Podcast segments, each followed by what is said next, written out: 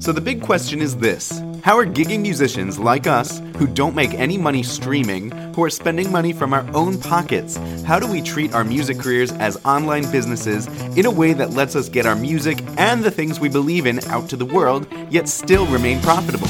That is the question, and this podcast will give you the answer. My name is Jared Judge, and welcome to the Gigging Musician Podcast. Hey, gigging musicians. Today I wanted to chat about a pretty controversial post I saw in the Cover Band Central Facebook group. So, um, for those of you who aren't on Facebook or are not a part of this group, Cover Band Central is kind of the largest Facebook group for cover band musicians. I pop in and out of there. It's really fun to see the discussion. Lots of memes, lots of um, questions, people asking about gear, and then a lot of war stories of gigging musicians and just things that um, go on in the world of gigging, specifically for cover bands. One of the posts that I saw got a lot of reactions and a lot of comments was about the thankless job of the booking. So people, the person who posted was it was kind of a complaint, but also kind of a rallying cry about how thankless the job of booking is and how they're just so frustrated that for every band that they've been in, they've practically always just been the only person in the band that cares about the booking. And not just the only one that cares about it, but the only one that actually does any of it.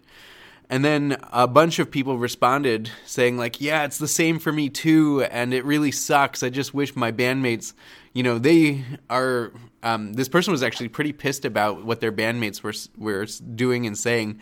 The bandmates were like, "Oh, I carry all the drums, or you know, I load in all the equipment, and I just show up and play, and that's the most important part. And you wouldn't be here if if you didn't have me to play."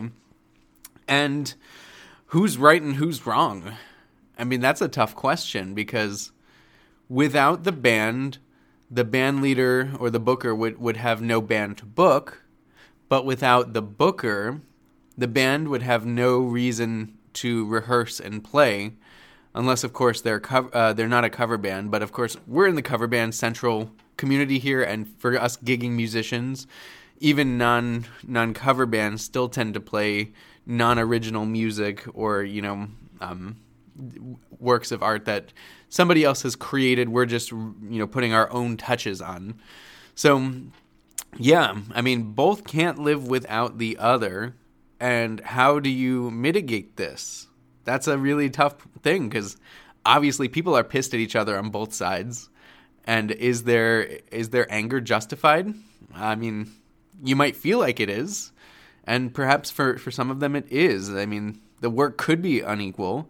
If the booker's doing a terrible job and you're playing at crappy bars every week or you're not playing at all, well, yeah, the booker is in the wrong for for not holding up their end of the bargain. But if the if the the musicians who play for the band but don't do any of the booking, if maybe there was some expectation of them to do some of this booking or do some extra responsibility and they're not fulfilling on it, well then sure, you know, the booker has a right to to be angry at them. But here's the thing. In both of those situations, there were unspoken expectations put on the other party. And you know what they say about assuming, you know? if you assume something, you make an ASS out of you and me. So if you're assuming that the other person knows your expectations, then you are honestly in the wrong because if you haven't actually told them what you expect and given them a chance to fulfill on that promise, and you know if they're not doing a jo- good job, remind them and give them an opportunity to correct. Well, then, quite frankly, you're the one who's who's wrong for not actually you know, telling them how they can make you happy. So, in the band world, you know, that's why for me, when I'm running my string quartet, I do over 150 gigs every single year. I am the booker. I share responsibility of the booking with one other person. Her name is Jackie. She's great. I love her. Hey, Jackie, if you're listening to this. But it's very clear that we have a, a very strict separation of duties and labor. So, Jackie and I, we are the ones responsible for the booking. All of the other musicians, I have very clearly decided and communicated that your only job is to respond to me when I need to know if you're available for a gig and then learn your music and show up and do the best possible job you can to um, please all of the clients who hire us. So I do not ask any of my musicians to do any of the booking work. They don't have to reach out to the venues. They don't have to talk to clients. They don't have to deal with contracts. They don't even have to deal with money. All they have to do is collect their paycheck at the end, which I'd use direct deposit for through Book Live Pro. And then uh, for me and Jackie, the musicians know that we are the ones that do the bookings and in many situations, I've had some of the musicians who play for me say, Hey, Jared, my cousin is getting married. They're looking for a string quartet. Can I connect you with them so you can take care of the booking? To me, that is a perfect symbiotic relationship because both me and the musicians know what is expected of us. And they're not mad at me for not booking more gigs. I'm not mad at them for not doing a job that I haven't asked them to do. And quite frankly, most musicians aren't that good at booking. So, you know, how can I expect them to do uh, the a job that like it's difficult. It's a skill that, you know, that's part of what this podcast teaches is how to do your bookings correctly in a way that earns you the most amount of money so you can make a living performing. So, it's unfair of me to expect musicians who many of them went to music school, and got two degrees in performance, a undergrad and a master's. None of their education was about booking. It was all about how do I play my instrument? What's the history of the music behind it? What's the theory behind it? Um, t- it's too bad that music business is not offered in most music schools. It's starting to be, and in fact, just the other day I gave a lecture to University of Wisconsin Milwaukee's music business class, which only had about seven or eight students in it, which to me, the entire school needs to go into this class. That's like one of the most important skills to have in this business is the business. So, um, anyway, I'm getting a little off topic just because I'm so passionate about this. Music business is so important. It is an equal skill to the art itself. That might be controversial, but you know, let's debate about it. Let's chat about it. Regardless, the number one way for musicians and band leaders to have peace and a symbiotic relationship is by discussing expectations beforehand, before you get in too deep. What is the division of labor? Are the bandmates expected to do any of the booking? Tell them that. Yes, you're expected to do this. I would like to see you book one gig a month for us. Um, then they have the opportunity to say, Yes, I will do my best. Or quite frankly, I'm not that good at booking. You should probably not ask me, and I'll just uh, be your, I don't know, kazoo player. No offense to kazoo players, of course. So speak to each other beforehand, establish expectations. If you really want to go to the next level, write it out in a contract or an agreement. It doesn't have to be, you know, super fancy. You don't have to get lawyers involved, but that way you have it in writing. Here is what we agreed to when we started working together of what our ex- expectations are. Um, this is pretty much how we operate. I mean, this is exactly how my group operates. But we not only operate this way between the band leaders and the musicians, we also operate this way between the band leaders and the clients with whom we book. You know, we use a contract with our clients so that they know exactly what they're getting when they hire us.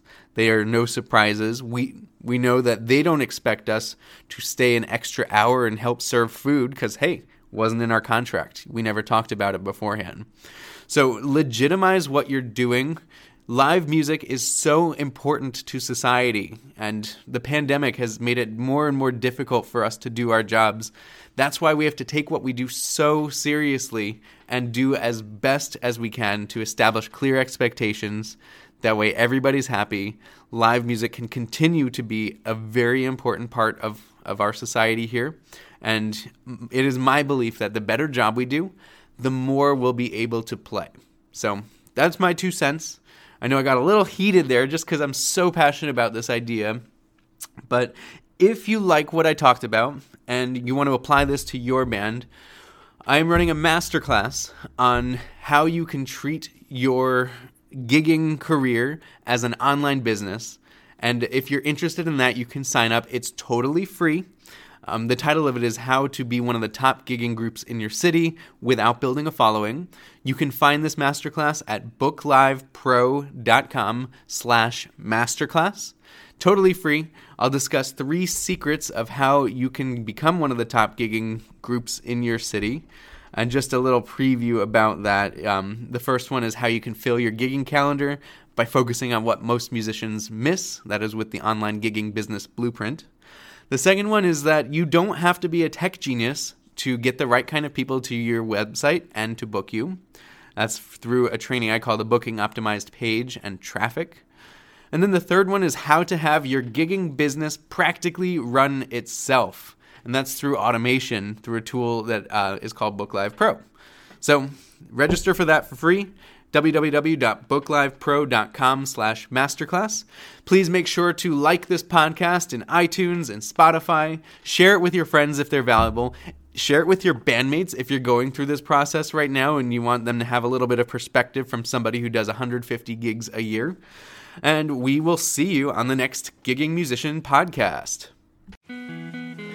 Thank you for tuning in to another episode of the Gigging Musician Podcast. If you liked this episode, then please take a screenshot on your phone and tag me and post on Instagram, letting me know what you liked about this episode and let me know what you would like to hear in future episodes. That will help me serve you better. Also, I would love to invite you to my upcoming five day full time music challenge. Just give me five short days and I will show you a step by step plan to make real consistent income with your music. It's totally free and you can register on fulltimemusicchallenge.com. That's full time, one word, no dash in between, fulltimemusicchallenge.com. Thanks again, and I hope to see you in my next challenge.